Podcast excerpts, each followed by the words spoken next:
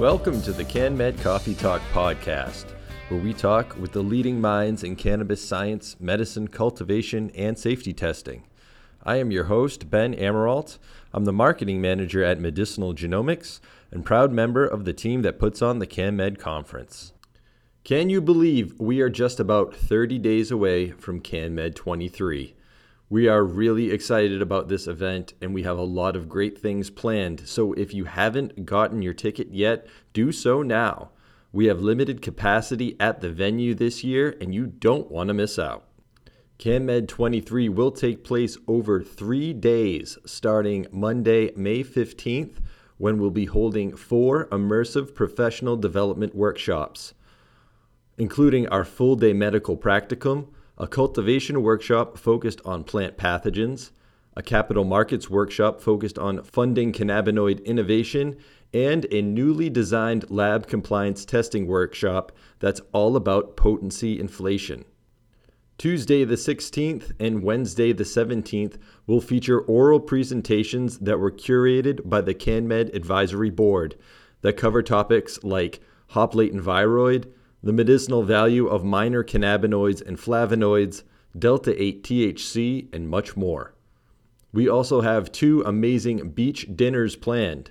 On May 15th, the dinner will include a tribute to Professor Raphael Mechoulam, who sadly passed away last month. The meal will include remarks from Professor Lumír Hanuš, Dedi Meiri, and Brendan McKernan, the Medicinal Genomics CEO. Attendees will have the opportunity to commemorate Professor Mechoulam during the special program planned for the evening. Professor Hanuš will also be presenting at the May 16th dinner as well on the topic of how cannabis became a medicine. As you can see, we have packed a lot of excellent content into this three day summit, and I haven't even mentioned the world class accommodations and amenities that attendees can enjoy at the Marriott Marco Island Beach Resort. All the information is at cannmedevents.com. Go there today, and I hope to see you in Florida. My guest this episode is Dr. Bonni Goldstein. Bonni is one of the country's most respected and experienced medical cannabis physicians, having treated thousands of patients with medical cannabis. She is the owner and medical director of Canna Centers Wellness and Education. She is the clinical advisor to Cannformatics and she is the author of the book titled Cannabis is Medicine How Medical Cannabis and CBD Are Healing Everything from Anxiety to Chronic Pain. At CannMed 23, Bonni is leading the medical practicum and also presenting about minor cannabinoids during the main session. During this episode, we dive into one of those cannabinoids, CBG, also known as cannabigerol. We discuss the following what makes CBG one of Bonni's favorite new cannabinoids? What makes CBG a bridge cannabinoid between THC and CBD? The difference between CBGA and CBG? How CBG enhances the body's natural endocannabinoid system? How CBG works in combination with other cannabinoids? Conditions for which CBG is a good fit? Potential adverse reactions to CBG?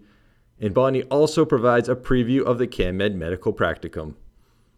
Before we get to my conversation with Bonni, I'd like to thank this episode's sponsor, the Dent Institute. With more than 300,000 patient visits per year, the Dent Neurologic Institute ranks among the largest neuroscience centers in North America. Its 24 subspecialty clinics often treat the most challenging neurologic conditions, including but not limited to migraines, chronic pain, ALS, MS, Parkinson's, dementia, and neuro-oncology. With their mission of advancing neuroscience, they established a cannabis clinic in 2016 to aid in the treatment of those conditions seen throughout the Institute. For more information, check out dentinstitute.com. Okay, and without any further ado, please enjoy my conversation with Dr. Bonni Goldstein.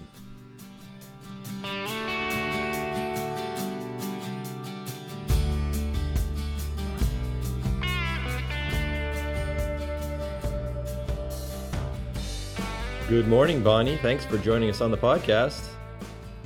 Thanks so much for having me again. Yeah, no, I'm very excited to talk to you and have you back on the podcast for the third time, which makes you the leader in CannMed Coffee Talk podcast appearances. So, congratulations. Oh, thank you. And I think you may also hold the title for CannMed appearances too, but I'll, I'll have to research and get, get back to you on that. But in any case, you're presenting yet again at CannMed 23 about minor cannabinoids.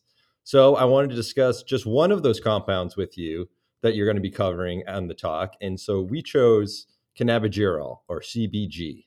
And I watched a YouTube video you made about CBG in preparation for the talk.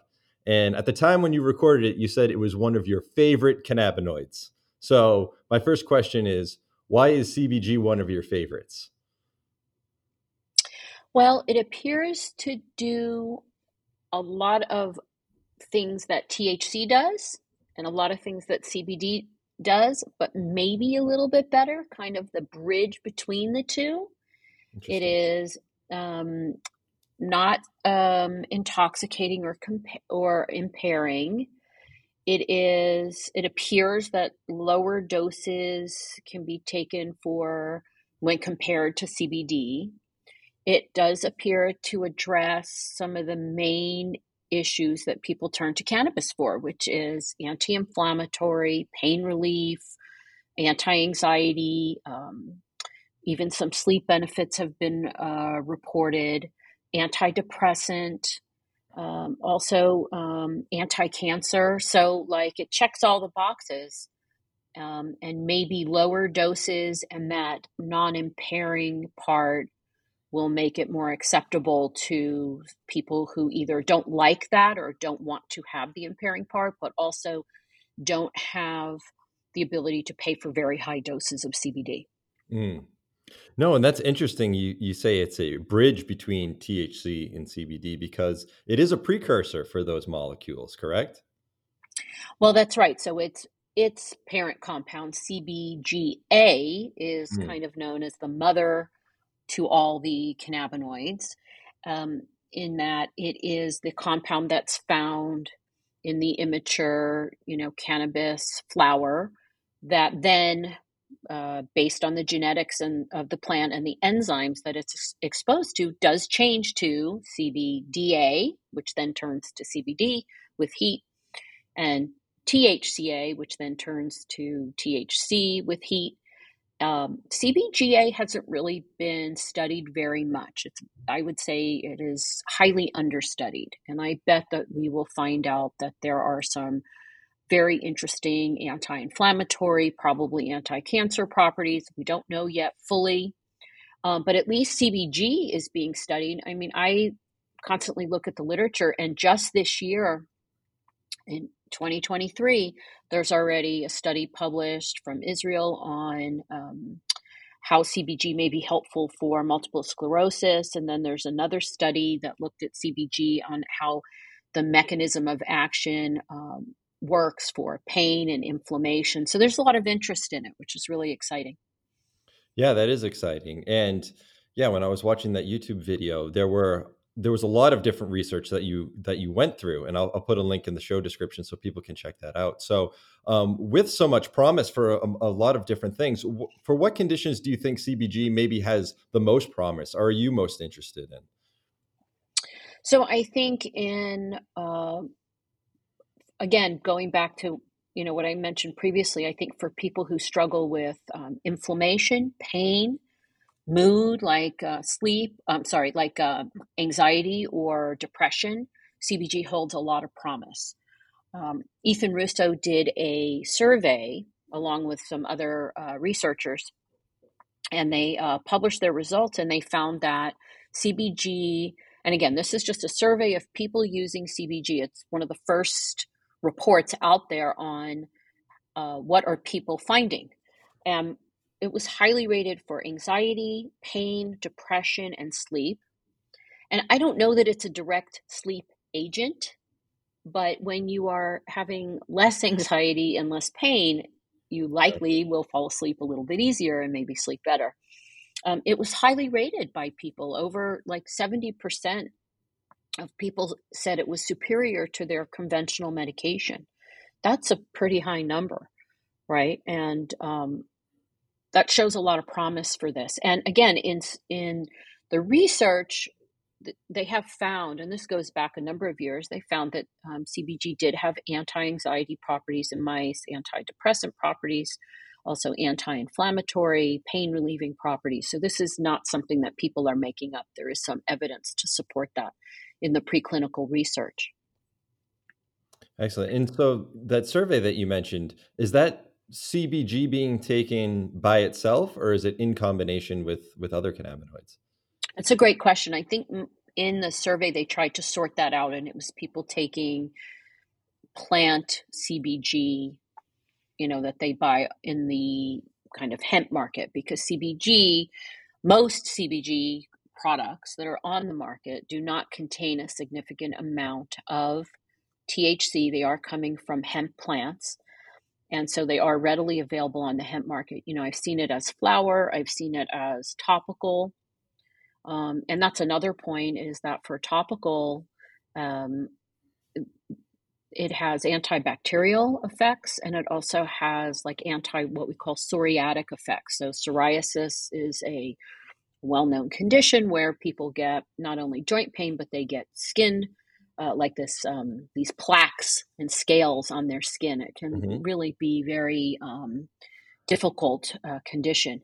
And CBG has these they has been found to have these anti-psoriatic properties in that it decreases the um, buildup of those scales. It acts on the skin cells um, themselves, and it inhibits um, the proliferation of those scaly skin cells, which is really interesting. Um, so, um, it, again, I think this just goes to show the applications of cannabinoids is very widespread, right? And people right. always say, well, how is it possible that these compounds can do so many things? But they have multiple targets in the brain and body. And that's what makes them so amazing is that they're, and remember, the pharmaceutical model is this medicine addresses this specific target whereas cannabinoids are what we call promiscuous. They kind of they go to a lot of targets. Yeah, no, and and that's a good point, and that kind of brings up one of my next questions: is how does CBG differ in its targets than other cannabinoids? Are they working on the same receptors and and you know kind of the same mechanisms of, of action as the other cannabinoids? So there's some overlap with some of the other actions of, let's say, THC and CBD, but then there's also um, some like opposite reactions. So, like CBD and CBG have opposite reactions at a specific serotonin receptor, the 5-HT1A, where CBD binds to it and CBG blocks it. Right. And um, so, again, they both act at that receptor, but differently. Sure. They also, um, CBG also um, uh, like overlaps with uh, CBD and in terms of binding to what we call PPAR receptors, also at these what we call TRP channels um, to help with inflammation and pain. One interesting thing about CBG is it so far is the only cannabinoid that has been found to work at the alpha adrenergic receptor, which is a, a uh, receptor well known. There's actually pharmaceuticals that target that receptor. Um, but um, you know importance for me is that when you address that receptor you're addressing pain inflammation and uh, even you know that's a target for some of the medications for adhd or for behavior issues and so um, i have used cbg in some of my patients with autism hmm. and some families and again you have to remember that we're all very similar, but we're different in the way we respond to compounds that we put in our body. I'm sure you know people who can take a particular medication, and other people, if they take it, they flip out, right? There's some people think it's the best thing ever, and other people say, uh, I can't take that at all. It, it, I took one dose and I'll never take it again. We have such a, a wide, such a, um, uh, what's the word I'm looking for? Like, I guess, um, very varied way that we respond to medication. So again, when I try it in patients, like just this morning, I got an email from a family said CBG made their child way too hyper. Hmm. And that may be a dosing issue. So we're working on that. But in other families, they're reporting my child's calm, has better focus, even speech is improving in some of the children with autism who are nonverbal. So it's always a compound I consider when I'm treating, uh, um, you know, ch- uh, children who have either behavior or uh, other types of difficulties. Why not try it? It's safe. We know that it's safe, and it's under medical supervision. And we start with very low doses so that we can control what's going on. Um, and of course, there's a lot of oversight. You know, the parents are watching, I'm watching, and we're just trying to make sure, of course, do no harm. Um, but so far, um, you know, I'd say about 60% of kids that try CBG seem to have some benefit from it. No, and I'm glad you brought up ADHD because um, I guess full disclosure, my son has been diagnosed with ADHD. And when we first got that, I mean, of course, being in the industry and everything, I, I looked up like, oh, can cannabis help? And most of the things that I found was like, no, not really. It's kind of funny that, you know, cannabis seems to help with everything. Uh, that was sort of one of the few things that I saw. But when I was doing research and I watched the video about CBG and you brought that up, um, I was uh, surprised to see that CBG might be helpful for that. Right. And again, we don't have clinical trials to say, yes, this is a definitive um, benefit for children or detriment. We just don't have the trials yet. And yep. I do think that we're on the cusp of having those trials, which would be very exciting. Um, so, again, in my practice, which is in California, um, I'm allowed to work with parents to try different cannabinoids, right, to see what might help. Mm-hmm. And we do it very methodically. Um, you know, in my book, I talk about rule it in or rule it out. So we start low dose, we titrate up, we focus on that one compound to see what are the benefits. And remember, too, that um, sometimes when we're seeing a benefit, it may be because the child's also on CBD, and maybe for them that combination is working well. If you add a compound and see enhanced benefits, you don't know if it's that particular compound or the combination of the two if yeah. they're already on something. So, you know, it's a lot of um, trial and error, unfortunately. Uh, it's also, um, again, it takes time to sort it out. It's, you know, I always tell patients when I first, or families when I first meet them, that we're going to be working together quite some time because there is no, it's not like we just pick something and nope, yep, it works great and see ya. That yeah. may happen. We may get lucky and that happens, but that's not the usual case. Yeah, absolutely. Another thing that stood out to me too was this um, this idea of CBG kind of enhancing the body's endocannabinoid function. Um, I was wondering if you could speak a bit to that. Right. So, uh, a number of endocannabinoids, including CBD and CBG, um, block the breakdown of our endocannabinoids. So, remember, our endocannabinoids are our inner cannabis like compounds. Our body releases them on demand in response to a trigger, usually something that is stressing us, whether it be an illness. Um, you know, my, my famous saying is a bear chasing you in the woods, right? Um, um, just anything that might stress you, inflammation, Ill- illness, some a traumatic insult, an infection of some sort. Um, your body cranks out these endocannabinoids in order to help maintain balance of the messages that the cells are sending. So it's you have to remember the system, the endocannabinoid system is a physiologic regulator and it's just helping you stay in balance.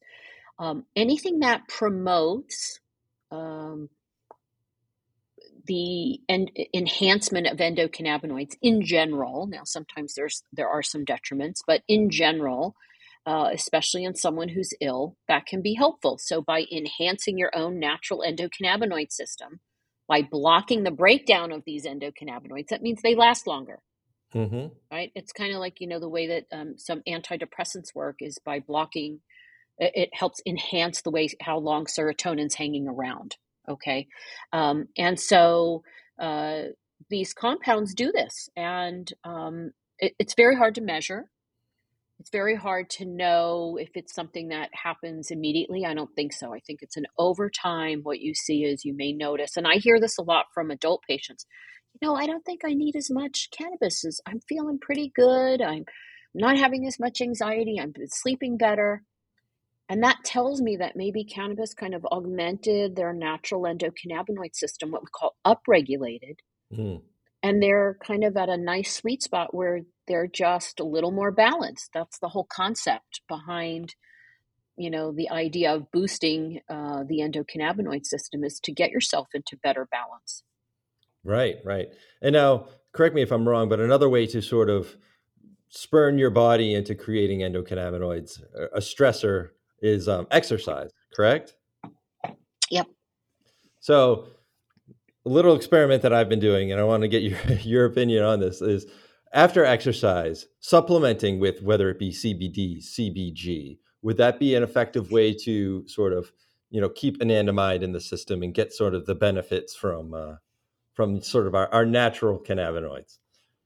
Well, theoretically, you could you, you could look at it that way. I don't know that it uh, physiologically that that's exactly what's happening.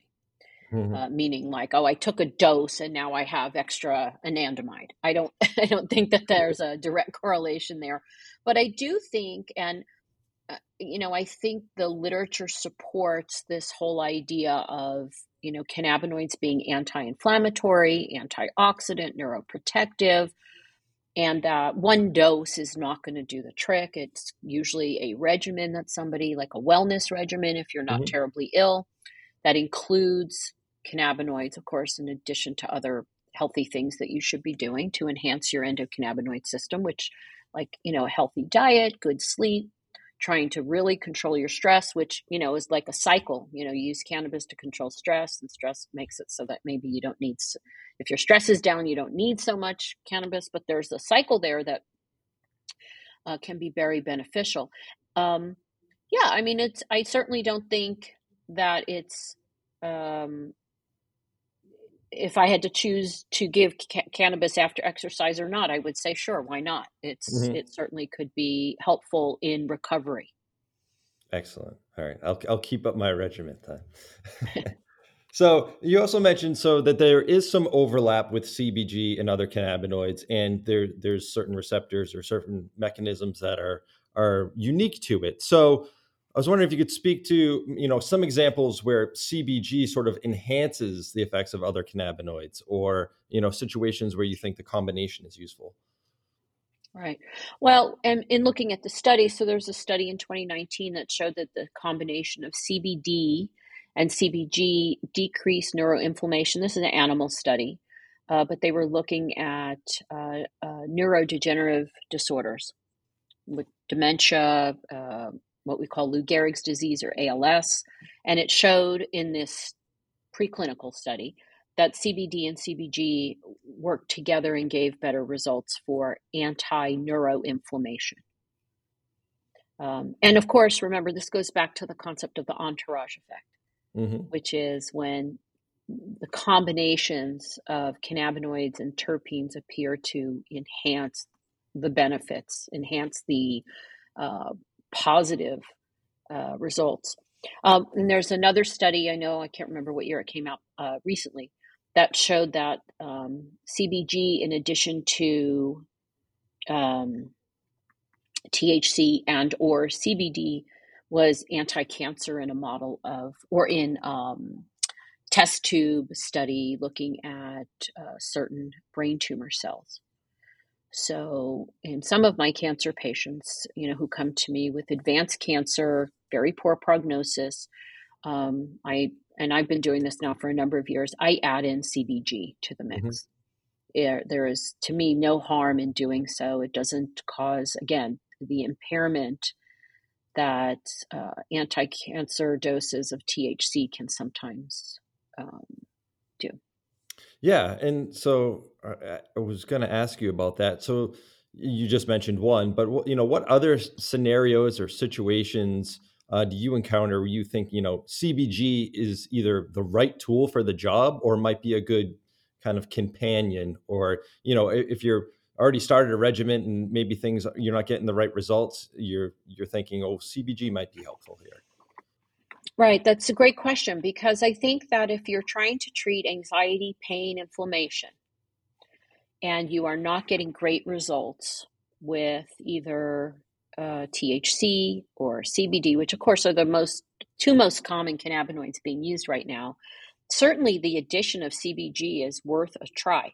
Remember too that when you combine cannabinoids, sometimes you can get away with a lower dose of either or, or of both and get that enhanced effect from that entourage.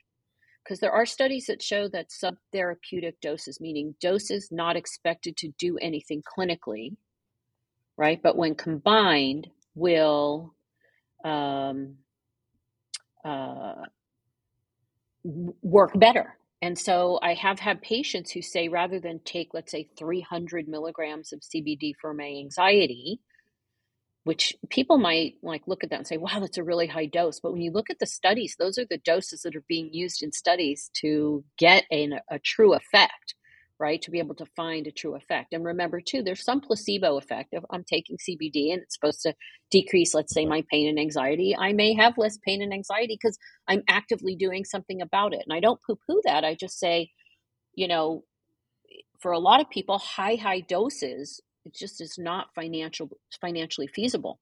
Right. So sometimes that combination of two compounds in more sub sub what we consider subtherapeutic doses, but in that combination will work better. So again, the the things that I would recommend CBG for: anxiety, uh, pain, psoriasis.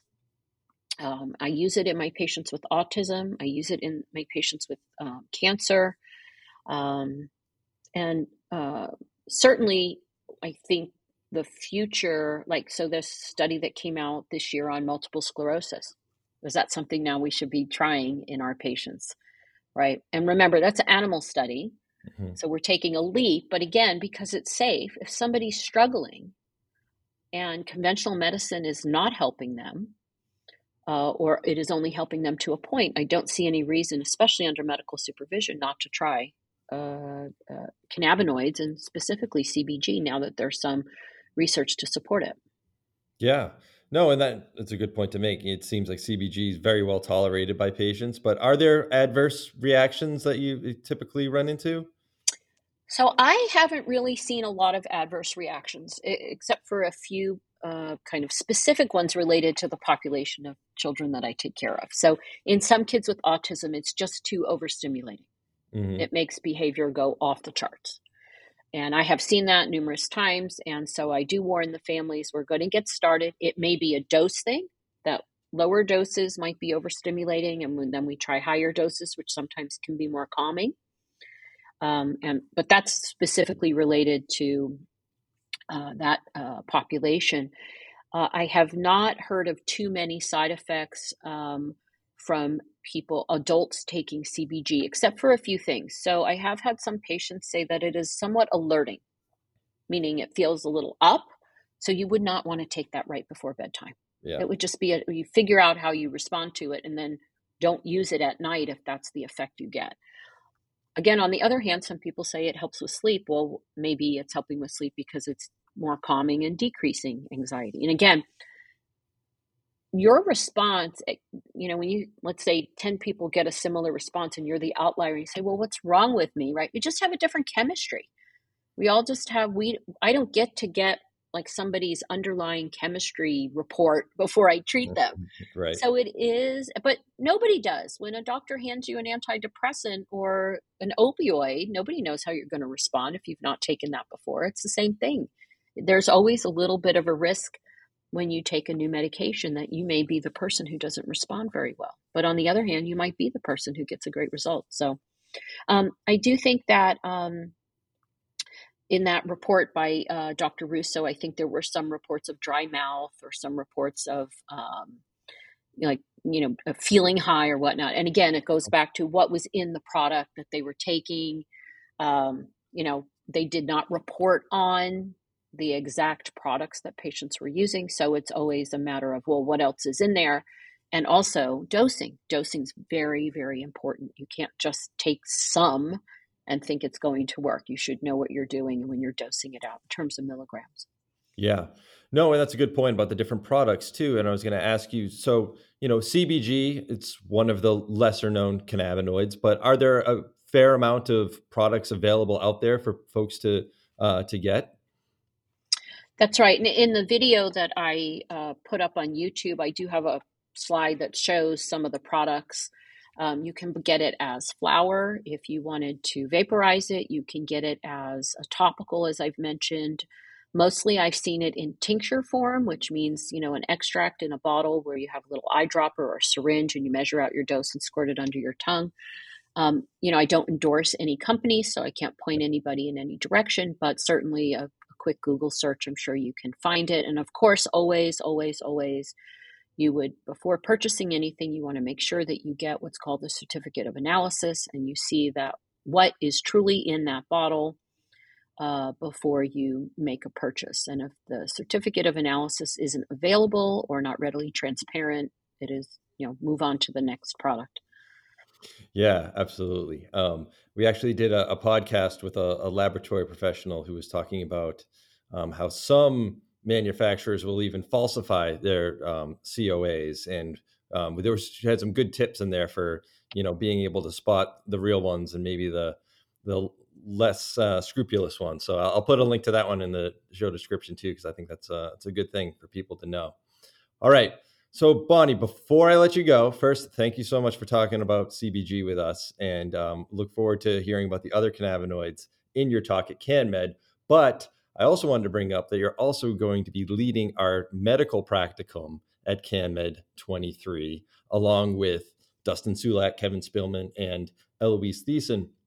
So I was wondering if you could give us a, a, kind of a quick preview of that, of like what people can expect at the practicum, and why do you believe it's so important to have events like this to educate clinicians and laypersons about cannabis medicine? Well, I'll answer the last question first. So the sure. importance is that there for healthcare professionals there is no like uh, full bore training program. There is no residency or internship uh, we now do have some schools are offering master's degrees and so on, but I think hearing from clinicians who are actually practicing this medicine, uh, this type of specialty, and working with these medicines and really learning the nuances of them is very helpful. And that's the feedback we've gotten in the past is having a kind of mentor clinician educate is um, uh, really helpful to build on the foundation of what you might be reading in the literature or, in in a book, so to speak. Um, and for the practicum, you know, it's a full day of education. So we start off with, you know, um, endocannabinoid system physiology, the physiology of the cannabinoids and the other phytoconstituents of the plant. And um, I just want to note uh, Dr. Spelman, Kevin Spelman, who's a uh, brilliant, like botanist, herbalist, years and years and years of experience, and his lectures amazing. On opens your eyes, especially coming from you know my background, which is as, as an MD in the allopathic world. You know, it was a big change for me to um, understand botanical medicine, and so having him on board really helps bridge that gap for those of us who are coming from the allopathic uh, field. Um, and so we also go through, um, you know, special consideration, well, clinical applications of cannabis and special considerations for geriatric patients. We talk about, we have a talk on chronic pain treatment.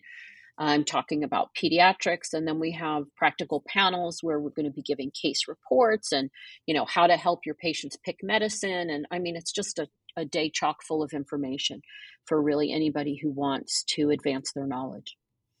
Yeah, no, it's a fantastic event, usually the highlight of the event. And no, I think you're right. I think it's it's the collaboration that I, I think is really great too, because you guys get a lot of great questions from the clinicians who are in the audience who are again sharing some of their experiences and to see you guys sort of go back and forth and, and share that knowledge. It's it's really fascinating.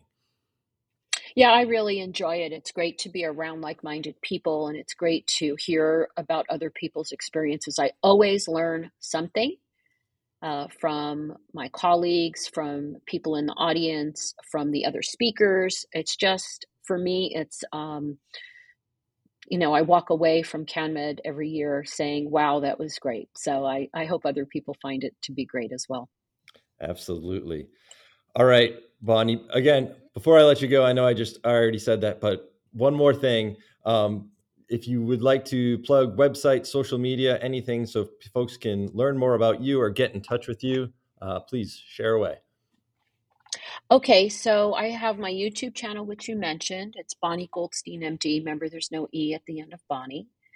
And then um, I do have an Instagram, Bonni Goldstein MD, as well, where I do try to remember to post. Uh, I don't post very often, but I try. Um, and um, other than that, I really not uh, don't have like you know Twitter and all that kind of stuff. I am on LinkedIn in case anybody wants to connect with me through there. That's all right. Don't worry about your social media. You're you're plenty busy as is, Bonni. but thank you again for, for taking the time to talk with me today, and uh, can't wait to see you down in Florida. I know it'll be really fun. Look forward to seeing you. All right.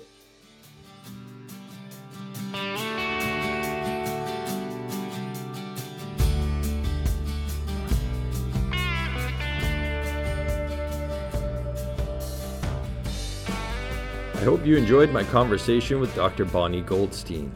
Check out the links in the show description to learn more about the topics we discussed. And thanks again to this episode's sponsor, the Dent Institute. Our next episode drops April 26th, that's two weeks from today.